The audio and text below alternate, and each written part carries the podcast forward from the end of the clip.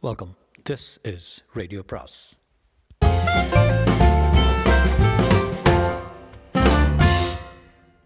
சுஜாதாவின் சின்ன குயிலி பாகம் ஒன்பது. தேவநாயகியை பார்க்க கவிதா மாணிக்கத்தையும் தேவாவையும் அழைத்து சென்ற தனி வீடு பாழடைந்த வீடு போல் இருந்தது. வாசலில் பத்து பேர் காசு வைத்து கோலி விளையாடி கொண்டிருந்தார்கள். தெள்ளுக்கூண்டு ஆட்டம். தெள்ளுக்குண்டு ஆட்டம். அவர்கள் சாராயம் பிடித்திருப்பவர்கள் போல தோன்றியது மாணிக்கத்துக்கு. ஒரு அறையினரில் கவிதா வந்து நின்றாள் கவிதா எங்கேயா தேனாவை கூ கூப்பிட்டு வந்திருந்தாங்க? அவங்க அப்பா தான். எதுக்கு? தேனாவுக்கு உடம்பு சரியில்லைன்னு சொன்னாங்க. அதுக்கு மந்திரம் போட்டு எடுக்கிறாங்களாம். சரியாக போச்சு. இந்த நான்சென்ஸ் எல்லாம் கோவையிலே முடிஞ்சதுன்னு நினச்சேன். எங்கே அந்த ஆள் கோவிந்தனார்? பிரமாதமாக கண்ணீர் விட்டு உருவினாரே. இங்கே இருக்காரு என்றார் கவிதா. கோலி விளையாட்டுங்க. கோவிந்தனார் அந்த தெள்ளுக்குண்டு இளைஞர்களிடம் காசுக்கு பரிதாபமாக கெஞ்சி கொண்டிருந்தார். டேய் கொடுங்கடா ஒரு குவார்ட்டர் அடித்தா தான் பாட்டில் போடும் சாராயத்துக்கு.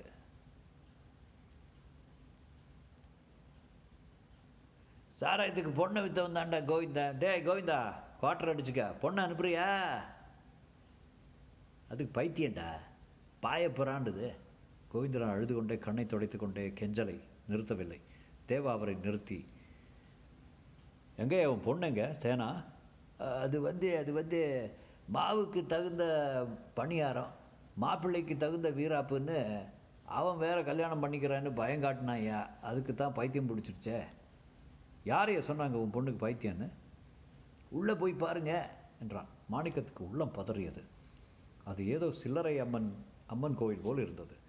குயிலியம்மன் கோவிலிருந்து விலகியிருந்த எத்தனையோ கிராம தேவதைகளில் ஒருத்தியின் கோவில் சூலத்தில் எலுமிச்சை செருகி இரத்த நாக்குடன் சூடிய கூடிய சுவர் சித்திரத்தின் அருகில் ஒருவர் உடுக்கடித்து கொண்டிருக்க தேனா சப்பனம் கட்டி கொண்டு தலை விரித்து ஆடிக்கொண்டிருந்தாள். ஐயோ இந்த நிலைக்கு கொண்டு வந்துட்டீங்களாடா படுவாவீங்களா ஒரு வாரத்தில் தெளிஞ்சிருங்க என்றான் பூசாரி. அவர்களை அமரச் சொன்னான். உடுக்கை தேய்த்து தேய்த்து உருமச் செய்து அங்காளம்மா அந்தர் நாரசி நாச்சியாம்மா அட்டங்கம்மா அம்மாரி அரிக்கம்மா அஷ்டசக்தி என்று அம்மனை பல பெயர்கள் கூப்பிட்டு பார்த்தான். அம்மன் ஸ்திர பார்வை ஸ்திர நாக்குடன் பார்த்து கொண்டிருந்தாள். தேவநாயகி ஒருமுறை மாணிக்கத்தை பார்த்தாள். அவள் கண்களில் அடையாளம் கிடைக்கவில்லை. அவனை ஏதோ ஒரு அற்ப மானுடனைப் போல பார்த்தாள். ஆடு. ம். ஆடு. என்று பூசாரி அதட்ட தொம் தொம் பத என்று உடுக்கடித்து சப்தம் அதிகரிக்க அவள் ஆடும் வேகம் அதிகமாகியது. மாவரைக்கு மெஷின் போல் ஆடினாள். என்னையா நீ கோவிந்தனார? காரியத்தை கெடுத்துட்டிய பைத்தியம் முத்திருச்சே? என்று அங்கலாய்த்தான் தேவா. தேவாவின் தோளை பிடித்து அமுக்கி தேவா பொண்ணை எப்படியாவது இங்கிருந்து நீக்க ஏற்பாடு செய்திரு. இல்லைன்னா சாவடிச்சிருவாங்க. தேனா இதையெல்லாம் கவனிக்காது. வீசி வீசி ஆடிக்கொண்டிருந்தாள். என்ன செய்யலாம்? தேவா எனக்கு பொறுக்கலை. தேவா கொண்டுருவாங்க பள்ளிக்கூடமும் வேண்டாம் கிராமத்தை சீர்திருத்தவும் புதுமைகளையும் கொண்டு வரவும் வேண்டாம். இவளை காப்பாற்றினா போதும். என்ன செய்துக்கிட்டு இருக்கோம் நம்ம? ஆதாரமான மூட நம்பிக்கையை ஒழிக்காமல் எதுக்கு இந்த கம்ப்யூட்டர் சேட்டலைட் டிஷ்ஷும் எல்லாம் கொண்டு வர்றோம்? கோலி குண்டர்கள் இவர் தாங்க சிங்கப்பூர்காரரே என்று பேசிக்கொண்டார்கள். சோக்கா இனந்தாரி கவுண்டர் மாதிரி இருக்கான் அவங்க கவுண்டர் இல்லைங்க. யாதவங்கன்னு நினைக்கிறேன். கோயில் கிராமத்துக்கு நல்லது பண்ண வந்திருக்கேன். முதல்ல கோலி ஆட்டத்தை ஒழிக்கணும் என்றார் என்றான் தேவா. ஐயா பள்ளிக்கூடத்தில் வேலை வெட்டி கொடுத்தா கோலி ஆட்டத்தை நிறுத்திடுவோம் முதல்ல அந்த பொண்ணை மீட்க வழி பாருங்க. அநியாயமாக பைத்தியம் சாமி அடிக்கிறாங்க. சொல்லாதீங்க அப்படி சொல்லாதீங்க. அம்மா காலகண்ணி கண்ணாத்தா காட்டேரின்னு எத்தனையோ பேர் உத்திரம் தை மாதம் பண்டிகைக்கு இங்கே தெரு ஊரா ஆடி வெட்டி ஆடு வெட்டி ரத்த சேர இறக்கும். சொல்லாதீங்க காலையில் இன்னும் சாப்பிடல. ஒத்த மாறாப்புன்னு கூட பேருங்க இவளுக்கு. என்ன பேரோ என்ன மூடத்தனமோ இதையெல்லாம் மாற்ற வந்திருக்கோம் பாருங்கள் நாங்கள் தான் மூடங்க. ஐயா லேடியோ பெட்டி டிவி பெட்டியெல்லாம் வச்சுருக்கீங்க பள்ளிக்கூடத்தில்? என்ன செய்கிறது தேவநாயகி ஆடி களைத்த பின் அவள் சுவரில் பதிந்திருந்த வளையத்தில் சங்கிலியால் கட்டப்பட்டாள். ஒரு தம்ளர் நீர் அறிந்து விட்டு உட்கார்ந்தபடியே சாய்ந்து தூங்கி போனாள். மாணிக்கத்துக்கு அழுகை வந்தது. தேவா பூசாரியை அழைத்து பூசாரி உங்களுக்கு சிங்கப்பூர் டாலர் தெரியுமா? தெரியுங்க. பச்சை நோட்டு கிராமத்தில் புரளுதுங்க ஒரு டாலர். அதாவது அந்த ஊரில் ஒரு ரூபாய்க்கு சமானம். இந்த ஊரில் அதன் மதிப்பு இருபது இருபத்தைந்து ரூபாய். நூறு டாலர்னால் ரெண்டாயிரம் ரூபாய் குறைந்தபட்சம். அப்படிங்களா? அந்த ஊரில் தானே? எந்த ஊர்லேயும். இப்போ என்ன சொல்கிறீங்க பொண்ணை விட்டுட்டிங்கன்னா ஐநூறு டாலர் கிடைக்கும். அதாவது பத்தாயிரம் ரூபாய். ஆமாம் பொண்ணுக்கு தேவையாயிருச்சே. இன்னும் ரெண்டே நாளில் இப்போவே தேவையாயிருச்சுன்னு சொல்லி விடணும். விட்டுட்டா ஐநூறு டாலர். ரெண்டு உருப்படி ஆடுகளுக்கு சொல்லி வச்சுருக்கேன். அதையும் வாங்கிக்கிறோம். தேவைப்பட்டால் நீங்கள் வச்சுங்க. வெட்டி கறியாக்கி சாப்பிடுங்க. அதாவது கோவிந்த பாவில் சரியாக போச்சுன்னு சொல்லி விட்டுறணும். ஆமாம் காலகண்ணி கோவி கோவிக்குங்களே? அதுக்கு எத்தனை டாலர் வேணும்? சாந்தி பண்ண. செவ்வாய்க்கிழமை புகுந்து வீட்டுக்கு போயிருக்குங்க. அதான் இந்த பொண்ணுக்கு ஆகலை அதுக்கு பரிகாரம் பண்ணிடு பொண்ணை விட்டுரு. என்ன? அப்படிங்கிறீங்களா? அப்படித்தான். ரெட்டை குழந்தைங்க தடவினா போயிடும் பெரிய கோயில் இருந்து ரெட்டை குழந்தைகளுக்கு ஏற்பாடு பண்ணியிருந்தேன். அவங்க பண்ணைக்கு வந்து தடவட்டும். அது சரிதான். பூசாரி சுவர் வளையத்தில் கட்டியிருந்த தேனாவை நோக்கி சென்று தலையை நிவர்த்தி கோவிந்தா இங்கே வா. பொண்ணு கண்ணு தெளிஞ்சிருச்சு. இவங்க கூட்டி போகிறான்னாங்க கூட்டி போகட்டும். என்ன? கோவிந்தனார் சாராய போதையில் மூன்றாவது நிலையில் இருந்தான். போனா போகட்டும் போனா போகட்டும் என்றான். தேனா துவண்டாள் அவனை ஏறக்குறை தூக்கியே காருக்கு அழைத்து செல்லும்போது ஐயாவுக்கு நல்ல மனசுங்க. ஒரு டாலர் கொடுத்தீங்கன்னா என்றான் ஒரு இளைஞர் வீட்டுக்கு வந்து ஏதாவது எடுபடி வேலை செய்ய கிழவனை போதை திருந் தீர்ந்ததும் கூட்டி வா. டாலர் தர்றோம். தேனா காரின் பின் சீட்டில் தூங்கிக் கொண்டே வர இவளை என்ன செய்ய போகிறோம் மாணிக்கம் சிங்கப்பூர் கூட்டி போகிறோம் என்றான். பாஸ்போர்ட்டுக்கு லஞ்சம் கொடுக்க ஏற்பாடு செய்கிறேன் தேவா ஆச்சரியத்துன்னு பார்த்தேன். பார்க்க பில்லெல்லாம் கொண்டு வா என்றான். மாணிக்கம் அந்த பில்களை பார்த்து மலைத்தான். என்ன தேவா? இவ்வளவு செலவு செலவு தக்கப்படி வேலை முடிஞ்சதா தெரியலையே. இந்தியாவில் அவங்கவுங்க சாப்பாட்டு சாப்பிட்டு அப்புறம் தான் பொதுப்பணியை தவங்க மாணி. இதெல்லாம் கண்டுக்காதீங்க.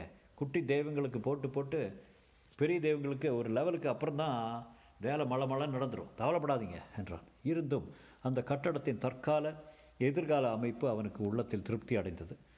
உச்சியில் வைத்திருந்த சேட்டலைட் டிஷ் தூரத்திலிருந்தே தெரிந்தது. வகுப்பறைகளிலும் நாற்காலிகளும் மேசைகளும் குழந்தைகளின் உயரத்துக்கு ஏற்ப இருந்தன. சுவர்களை உற்சாகமாக சித்திரங்கள் அலங்கரித்தன. தகுந்த வெளிச்சமும் காற்றோட்டமும் கொண்ட வகுப்பறைகள் சாக்பீஸிலும் பென்சிலும் எழுதக்கூடிய தனித்தனி பலகைகள் எல்லா வகுப்பறைகளையும் இணைத்த டெலிவிஷன் பெட்டிகள். அதனுடன் மைக்கேந்திரத்தில் நூலகத்தில் சேர்த்து வைக்கப்பட்டிருந்தது. ஒரு வகுப்பறைக்கு பத்து பதினைந்து பிள்ளைகள் சௌகரியமாக உட்கார்ந்து அவர்கள் விருப்பப்படி பா பாடம் கற்றுக்கொள்ளக்கூடிய சுதந்திரமான சூழ்நிலையில் அதற்காகவென்றே பயிற்சி பெற்றிருந்த ஆசிரியர்கள் இருந்தார்கள். அவர்களுக்கு போதிய ஊதியமும் தரப்பட்டது. குடியிருப்புக்கு வீட்டு வசதியும் உடனுக்குடன் கொடுக்கப்பட்டு பள்ளிக்கூடம்னா தான்யா தேவலோகத்துக்கு பள்ளிக்கூடத்தை சின்ன கோயிலில் கொண்டாந்துட்டார் சிங்கப்பூர்காரர் என்று வேப்புடன் பேசிக்கொள்ளும்படி அத்தனை நவீனமாக இருந்தது. மாணிக்கம் அந்த பள்ளியில் அடு அடுத்த ஐந்து ஆண்டுகளில் செய்ய வேண்டியதை பட்டியலிட்டு வைத்தான். நிறைவேற்ற திட்டங்கள் தீட்டினான். முன்னேற்றத்தை மாதிரி பார்க்கும் வகையில் நிகழ வேண்டிய மைல்கல்களை நியமித்து ஒவ்வொரு மைல்கல் முடிந்தும் மேற்கொண்டு எவ்வளவு பணம் கொடுக்கப்படும் என்று கணித்து வைத்தான். முக்கியமாக நீங்கள் பார்க்க வேண்டியது தாங்க கோயிலில் இருக்க பிள்ளைங்களுக்கு இந்த கல்வி இலவசம். இதுதான் எங்கள் அப்பாவுடைய முக்கிய ஆசை. அதுபோல் இலவச வைத்திய வசதி இலவச நூலகம் இதுவும் முக்கியம். இதுதான் இந்த திட்டத்துக்குடைய குறிக்கோள். தெரியுமில்ல? என்றான். பள்ளி நிர்வாகத்தை கவனிக்க நியமிக்கப்பட்டிருந்த மோகன சுந்தர் என்பவரிடம். அப்படியே செய்திடலாங்க. என்று தலையசைத்து மாணிக்கம் எழுதி கொடுத்திருக்கும் எல்லா திட்டங்களையும் நிறைவேற்றுவதாக தீவிரமாக வாக்கு கொடுத்து விட்டார். மாணிக்கம் சிங்கப்பூர் திரும்புவது பற்றி பேச்சு வந்தது.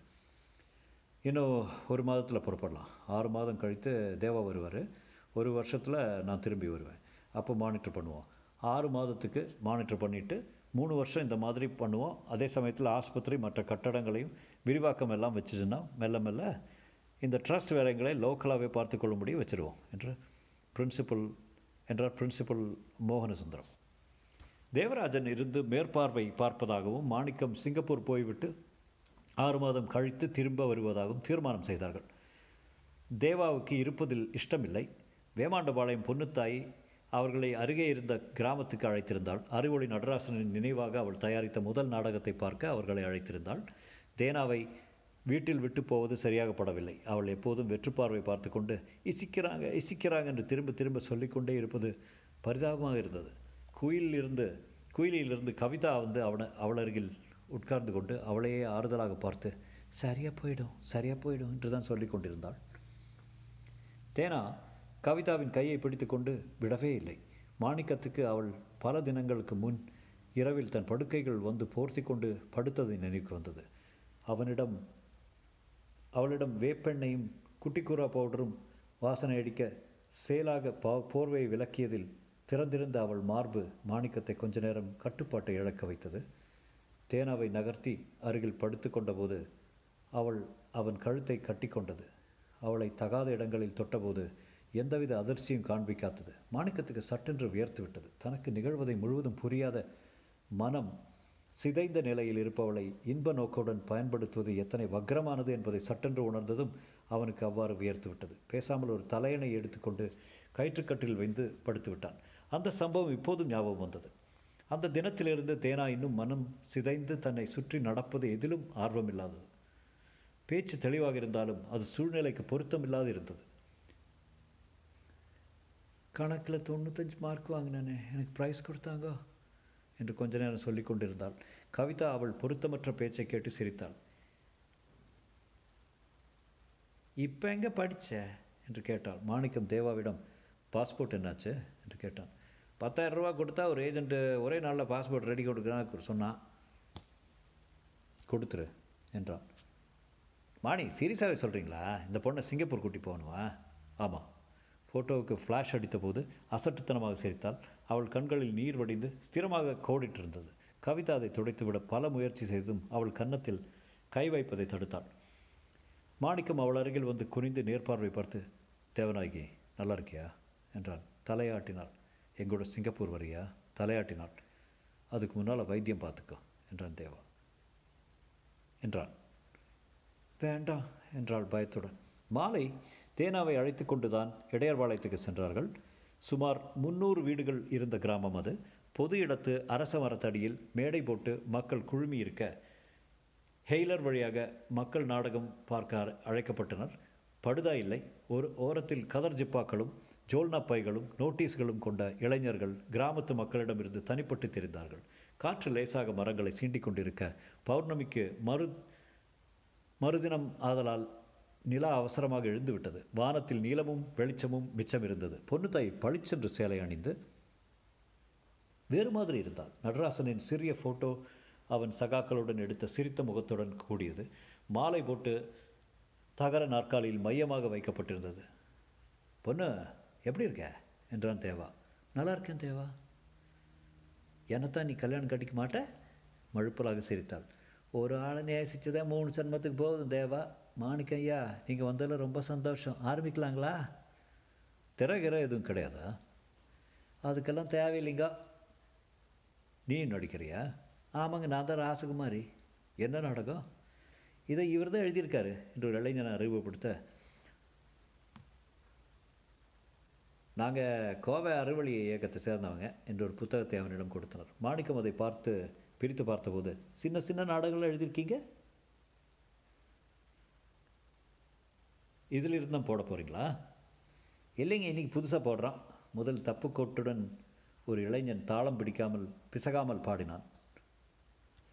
எதனால் எதனால் எதனால் எதனால் எதனால்? வானத்தில் வானவில் எதனால்? நட்சத்திரம் மின்னுவது எதனால்?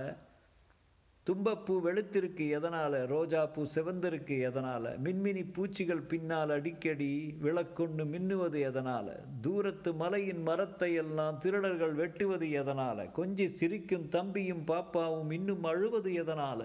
குப்பனும் குட்டி தங்கையும் அம்மாவும் பிச்சை எடுப்பது எதனால்? எதனால் எதனால் எதனால் என்று கேள்வி கேட்கும் நேரம் வந்தாச்சு. அதை தமாஷாக கேட்டுக்கொண்டிருந்த மக்கள் சலசலப்பு அடங்கி மௌனமானார்கள். எட்டு பேர் கையில் ஆள் உயர கோலோடு ஆடலோடு நடிப்பிடத்தில் நுழைந்து தன்னண்ணானே தன்னண்ணானே தன்னண்ணானே தன்னண்ணானே என்று பாடிக்கொண்டே வர பொண்ணுத்தாய் தன் சீலை இறுக கட்டிக்கொண்டு அவர் தாண்டா மார்த்தாண்ட ராசா என்றதும் ஒருவர் மீசை திருகி கொண்டு வர நான் அவர் மவ மவ மணிமேகலை. மணிமேகலை உனக்கு என்ன வேணும்? பொண்ணுத்தாய் மணிமேகலையாக மாசிப்பற வேண்டாம் வைரக்கட்டில் வேண்டாம் மனசு செய்த உன் கண்ணாலும் கட்ட வேண்டாம். வேண்டும். காசு வேண்டாம். கணக்கு வேண்டாம். காதலிச்ச ஒருத்தனை நான் கல்யாணம் கட்ட வேண்டும். மார்த்தாண்டன் மீசை முறுக்கி வெடித்து காதலா? யார் சொல்லு? யார் அந்த ராசகுமாரன் ராசகுமாரன் இல்லை. தோட்டக்காரன். என் நாட்டக்காரன். எனக்கு எழுத்தறிவு கொடுத்த ஆசான் அவன் அவன் தான் எழுத படிக்க கற்றுக் கொடுத்தான். பிடிச்சு போச்சு தந்தையே. தோட்டக்காரடா ஆமாம் குப்பை வாடுறவன் ஆமாம் என் மனசையும் வாரிட்டானுங்கோ. என் பொண்ணை கல்யாணம் கட்டிக்க போக காத்த வந்தவன் கிடச்சானா? மதன மதன வடிவழகர்கள் மாமோக செல்லழகர்கள் வண்ண உருவழர்கள் வளப்பக்க ஆணழர்கள் இருக்கையில் முடியாது. நீ ராச குடும்பம் ராசகுமாரி ஒரு சாதாரண தோட்டக்காரனை கற்றவாது எனக்கு என் குடும்ப கௌரவம் என்ன ஆகிறது தோட்டக்காரன் ஆனாலும் அந்த ஆள் பிடிச்ச ஆள். ஏடு படிக்கிறவன் எழுத்தாணி தொட்டவன் பாரதம் படித்தவன் படிப்பா படிப்பால் என்ன பிரயோஜனம்? பணம் இருந்தால் படிப்பு வேணாம் அதெல்லாம் முடியாது. காட்டினா அத்த அந்த ஆழத்தான் காட்டுவேன். இல்லை நாண்டுக்கிட்டே சாவேன். ராசா பதறிப்போய் மந்திரியிடம் சொல்ல மந்திரி தந்திரம் செய்து விட்டார். தோட்டக்காரன் அழைத்து வரப்பட்டான். அவனிடம் எடா கோடாரி காம்பே அரச குலத்தை கௌரவத்தை வெட்டுவியா? மாணிக்கம் அங்கே ஒரு அழகான நாடகம் உருவாவதை கண்டான்.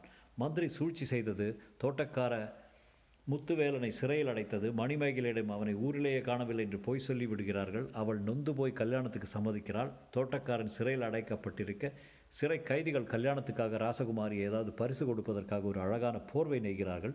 அந்த போர்வையில் முத்துவேலன் தன் உள்ளடக்கையில் நூலால் ஒரு வாசகமாக வைத்து நெய்து அனுப்புகிறான். மணிமேகலை நான் சாகலை. சிறையில் அடைத்து வைத்திருக்கிறார்கள் என்று நெய்கிறான். அதை அந்த ஊரில் யாருக்கும் படிக்க தெரியவில்லை. சால்வை தக்க சமயத்தில் மணிமேகலிடம் போய் சேர்கிறது. அதை படித்துவிட்டு ராஜகுமாரி கல்யாண மண்டபத்திலிருந்து தப்பிச் செல்கிறாள். காதலர்கள் ஒன்று சேர்கிறார்கள். எட்டாத கோயிலுக்கு எட்டி விளக்கேற்றுவோம் தூரத்து கோவிலுக்கு தூண்டி விளக்கேற்றுவோம் நல்ல தண்ணீர் கிணறு குளம் நாட்டமுன் கட்டி வைத்து சிங்கப்பூர் காரும் சீரும் சிறப்பும் வர அங்காளம்மனை நாம் அன்புடன் கொண்டு வேண்டுவோம் என்று முடித்தார்கள். மாணிக்கம் பொன்னுத்தாயை கைகொலுக்க தேவா அவளை அணைத்து கொண்டான் இருளில் அவர்கள் வீடு திரும்பும்போது எழுத படிக்க எழுந்து வாருங்க. ஏ தங்கமே தங்கம் எழுத படிக்க எழுந்து வாருங்க. நம்ம பேரை நாம் எழுத எழுத்து கூட்டி படித்து பழக காலம் இருக்குது நேரம் இருக்குது கிழக்கு வாசல் வெளுத்து கிடக்கு. காலம் தந்த க கலப்பையாட்டம் எழுத்துக்கூட ஆயுதம்தான். ஒத்துமையாக இருந்தோம்னா புத்தகத்தை நண்பனாக்கு என்றுங்கிற பாடல் தூரத்தில் ஒலித்தது. தொடரும்.